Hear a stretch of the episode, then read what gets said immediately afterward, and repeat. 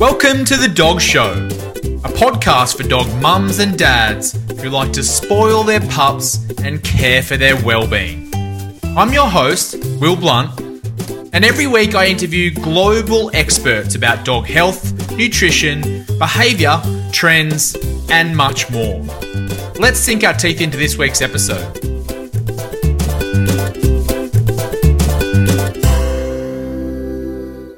This episode of The Dog Show features Dr. John Morgan. John is a partner veterinarian at Gordon Vet Hospital, an independently owned vet practice that has been operating since 1971. After developing an interest in animals at a young age, John studied veterinary science at Sydney University before eventually finding a home at Gordon Vet Hospital, where he specialises in orthopaedic conditions and arthritis. In my second interview with John, we discuss orthopedic conditions and arthritis in dogs, including breed specific advice, warning signs for owners, and treatment. John, welcome back to the Dog Show again. It's good to have you on. Thanks very much for having me. It's good to be here. Yeah, so today we're going to talk about orthopedic conditions in dogs and arthritis. Uh, it's one of your specialties. You've got a lot of experience in that space.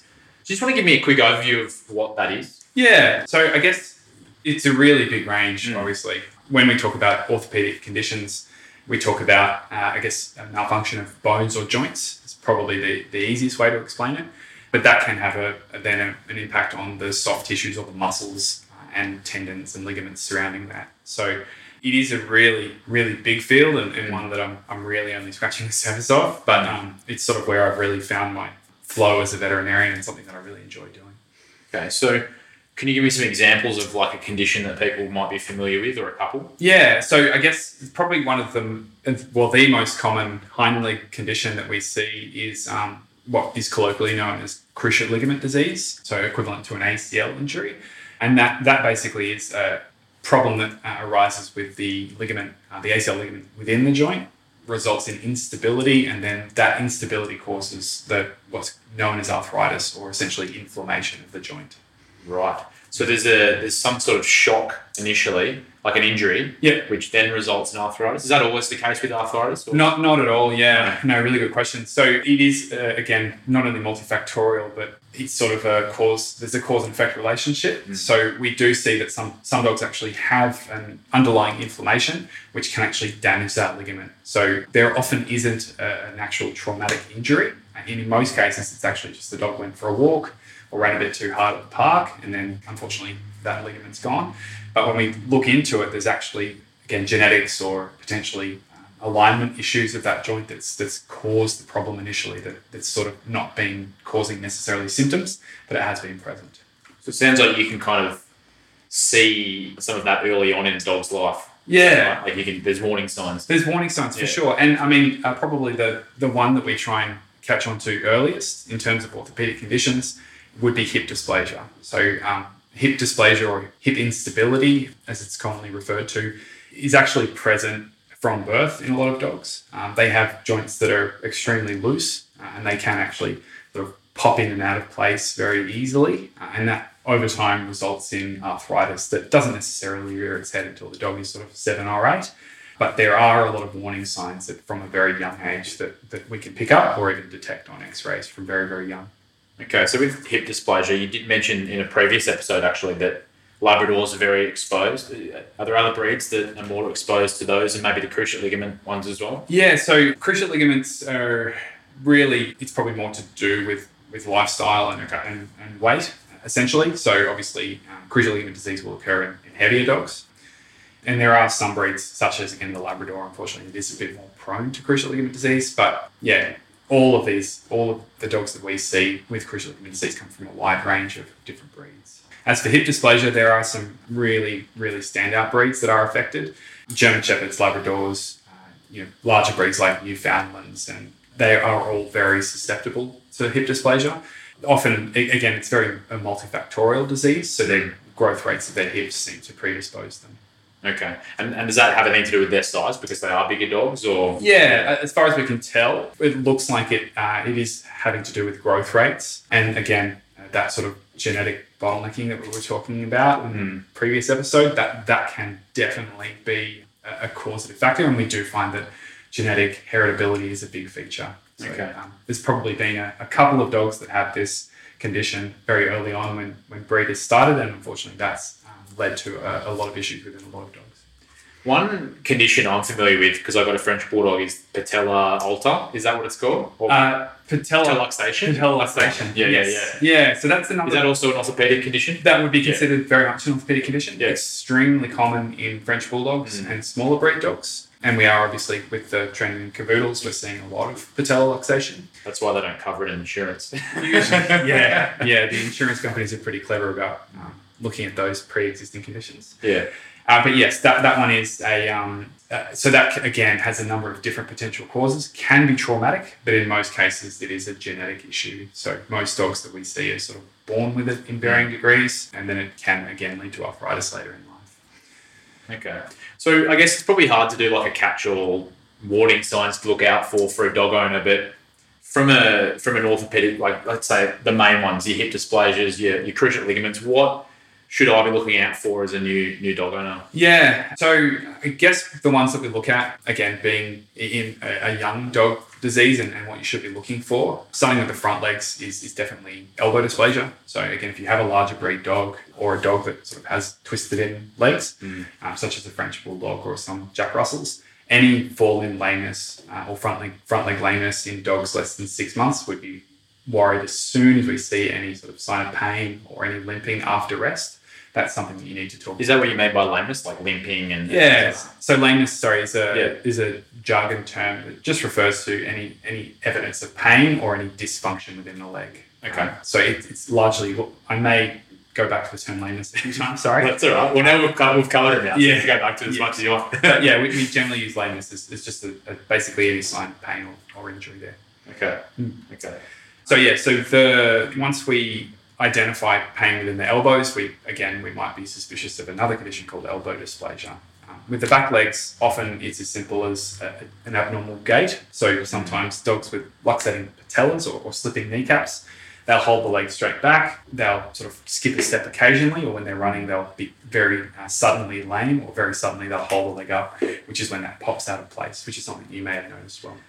Yeah, actually, we when Frankie was younger, that happened quite regularly. Well, when I say regularly, every every other walk that she'd her she'd like her whole leg would pop up. She'd stop walking, and you're like, oh my god, what's happened? It's almost like she's been shot. Yeah. um, but I think we discussed it at the time, and we, there was some discussions about we may need knee surgery. We're looking into different things, but it kind of stopped happening. Yeah. and it hasn't happened for a number of years now. But I'm Yeah. sure I'm always alert to it. I'm waiting for it to happen again. Yeah, I, I- yeah, and again, a lot of these conditions, Yeah. um, it's nice to be aware of, Mm. uh, but surgery isn't always the answer. And certainly in that case, you know, we would we would discuss it as an option for if it was popping in and out all the time. Mhm. But um, you know, we, we do, especially these days, we're very savvy about the risks and benefits associated with surgery. Mm. So we're not going to recommend surgeries that are, are not going to be uh, useful or may cause more injury than good. Well, we- we've got another episode lined up about surgery anyway, so we can talk about that on that one. Beautiful. Okay, so let's have a look at the common orthopedic conditions you spoke about: cruciate ligament and hip dysplasia, elbow dysplasia. Yep. What what's the typical treatment for a dog that has that? Yeah, so fortunately, we are catching up a little bit in some of the preventative steps for these procedures. Mm. So, starting with hip, hip dysplasia, we do have some early surgical procedures that we can talk about later. As per cruciate ligament disease, early surgical intervention can be useful. In terms of more medical management, it, it often does rely on potentially some injections uh, called pentosan polysulfate, uh, which is basically a, a nutraceutical drug that helps reduce the inflammation within the joints and improve blood flow. But a lot of these dogs, unfortunately, do require anti inflammatory drugs more long term, which is something to reduce inflammation within those joints and to uh, improve quality of life and reduce pain associated with arthritis. Okay, so I guess the main thing is more so increasing quality of life. That's that's the main treatment, is it? That's the main one, Yeah. uh, especially you know once we get past a certain age and arthritis does become more of a problem. Uh, our certainly my focus is on improving quality of life and making sure that they're um, able to do what they need to do to not only survive but enjoy their lives as well. So should dogs, like, should owners be walking dogs less or giving them less activity if they do have these things? I guess catch twenty two because then they put weight on. Yeah, yeah, Yeah. So definitely, I mean, I'm more of a um, of keep them active where I can. Mm. There are certain conditions where you know, obviously, really strenuous exercise like ball chasing or um, short and fast sort of uh, running around. So dog parks, that kind of thing. They can definitely make things a lot worse. Okay. Um, so we'll obviously that's something you probably want to talk about with your vet in certain situations. But yeah, I, I'm more of you know your long, uh, as long as you can, sort of low intensity exercise, always on leash, just to make sure that they are using their joints, and that can actually help reduce inflammation in the long term. Okay, so I guess the the walking is good, but the sprinting isn't so good. In a lot of cases, yeah. Okay. Uh, That said, obviously, the targets of modern veterinary medicine and, and surgery these days is actually to get dogs back to that level of activity. So, in consult with your vet, obviously, if you've got a really active dog, sometimes surgical or medical treatment could get them back to that point. But each case is a little bit different. Do you notice? I mean, it's probably hard. There's probably not a lot of data on this, but say, for example, a Labrador owner that does those things prior to having the conditions, or like as in takes takes avoids the excessive exercise. Is that going to help not get the conditions? Or? Well, yeah. So again, another catch twenty two on that one. Will. So I do find probably your your classic presentation of the cruciate ligament disease Mm. is a um, you know maybe five or six year old quite overweight Labrador Okay. who, who hasn't unfortunately their owners haven't quite had the time to get them out and exercise enough. And what happens is when you don't use those joints, a lot of the, the features start to atrophy or shrink or become a lot weaker. And so these dogs will go to the beach or have a, a rip roaring weekend at the dog park. Mm. And that's when we find that ligaments are potentially popping. Because they haven't had that lead up exercise similar to us. Mm. They haven't had that sort of training. They haven't had that regular exercise that reduces the risk of these injuries. It's like someone who hasn't exercised for like ten years. They go for a run and they pop their Yeah. calf. yeah, handy's gone. Yeah, yeah, yeah. So it very much the same. And Yeah. you know, obviously a lot of what we do is, is transposed from, from human physiotherapy and, and human medicine. But that's a big one is definitely the the under exercise and then a, a day at the, the dog park when they've just done too much. But if you, if, for example, if a puppy came in or a young dog came in and, and you did notice some early signs of hip dysplasia or, or these other conditions, would you recommend a lighter activity Um, schedule for that dog or would Yeah, it's a bit of a balance. So first and foremost is obviously always getting a diagnosis. But yeah, beyond that, we do if we see signs of early hip dysplasia, we will talk about reducing what they're doing and, and always keeping the weight down. So um, weight is definitely one of the leading contributors to hip dysplasia. And basically, that means even if they have hip dysplasia, if you keep them lean and you keep them you know, relatively well exercised, you can reduce the risk. But there are a lot of cases where confining them and leading to more weight loss makes things worse. So it's about finding that balance on each dog.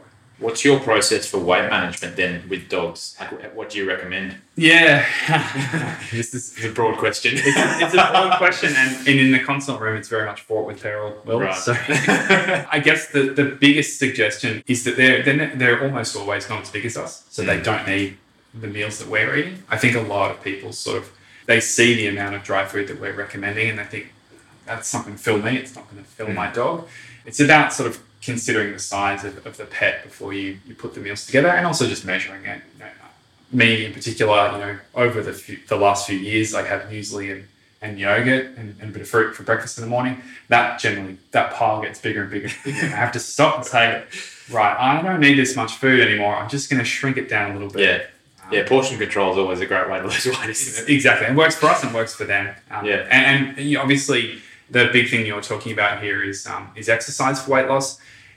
As per a lot of human studies and, from what I've experienced, you know, they talk about 80% diet and, and 20% exercise. And the, the same couldn't be truer for, uh, for dogs for sure. You know, we really want to focus on, on food control or dietary management Mm. over just uh, pushing up the exercise, which doesn't contribute as much. Makes a lot of sense. I mean, I'm sure everyone's had that experience where they're just smashing themselves with exercise and not seeing great results, right? Exactly, because they're eating KFC Yeah. every third night. Yeah. So, Yeah. And, and you think that that's an excuse to eat well, but you know you find that it'll catch up eventually. Yeah, you got to balance it out. Exactly. Yeah. So, and as well, like you mentioned, the size of the dogs. I mean, it's common, I guess, if you, if you ever feed your dog off your plate, which you probably don't recommend anyway. But I mean, like you might think, oh, that's like you know something like that. It's not too big. I just give it to the dog. Yeah. That's you know proportionally is massive. Yeah, we've got our you know our test patient Frankie here, and um, one small piece of cheese is, is almost the equivalent of sort of a hamburger. So um, Interesting. Yeah, Well, we, we give her a pill every night with a little bit of cheese because that's the way she likes having it. yeah, and that and that often that's often you know a bit of a, a lead in for it. So we, we think that those little bits of food aren't going to add much, Mm. but again, we've got to put it in perspective. So Mm. when we start adding in those those table treats, I often do actually recommend reducing what they get in terms of their um, their actual diet. So taking out their diet to add to their discretionary foods. Yeah. So actually, a, a trend I've seen a lot. It's happening over in the states, and I guess it's starting to come into here. Is kind of that home delivery food or home cooked meals for dogs. Is that something you're seeing as well? Yeah, yeah. The, the raw diets are definitely becoming uh, quite a, a lot more popular over the sort of the commercial dry biscuits, and, and I, I think that there there is definitely a place for them, Mm. um, and I can appreciate why people do like them. I guess it's always about you know talking to your vet about the risk of parasites in um, in raw foods, and certainly making sure that they are they're not just home home done Mm. raw foods. Uh, there are a lot of micronutrients that are in pet foods that, that we may be neglecting. Mm. While they their um, dietary requirements are close to ours, they're not exactly the same. Yeah, so that's the raw diet, I guess. And yeah, I can imagine it's it's challenging to look after all that food. I mean, you've probably got to freeze it or something, do you? It kind of You do, yeah, Yeah. yeah, and I mean that's we've sort of looked at, at selling the same product, but Mm. yeah, we've obviously got to look at a, a freezer or you know a fridge to, to have that on, on offer. because there's also the kind of fresh cooked meals as well. Yeah. which aren't raw so much, but they're they're meant to be you know high in nutrients and human grade. Human grade, yeah. So I- I guess again, it's the um, feeding, feeding them as humans is definitely traditionally, I guess, dogs would eat table scraps, and, and there wasn't a commercial product available. But again, we're a little more savvy about uh, nutritional deficiencies that may be coming from that. So Okay. I think again, always talk to an expert in the area. So your, your local vet will have some some tips, or just again use it as a part of the diet. So I'm not averse to using you know part dry food and then part of the, the home cooked um, meal might be an option as well. Okay. So I guess if I was to summarise our chat on orthopedic conditions, even though we got a bit sidetracked then, um, weight management, activity, and just having regular checkups with your vet, especially at a young age, to just make sure you're on that right path to Yeah. kind of look after it and, and see any early warning signs. Yeah, hundred percent. The early warning signs Yeah. is what we look at. Um, but yeah, all, all of those things, and obviously looking into then um, pain management to make sure they're comfortable. Cool. Great. Thanks, John. Thanks, Thanks. for coming on today. No worries. Well, thanks for having me.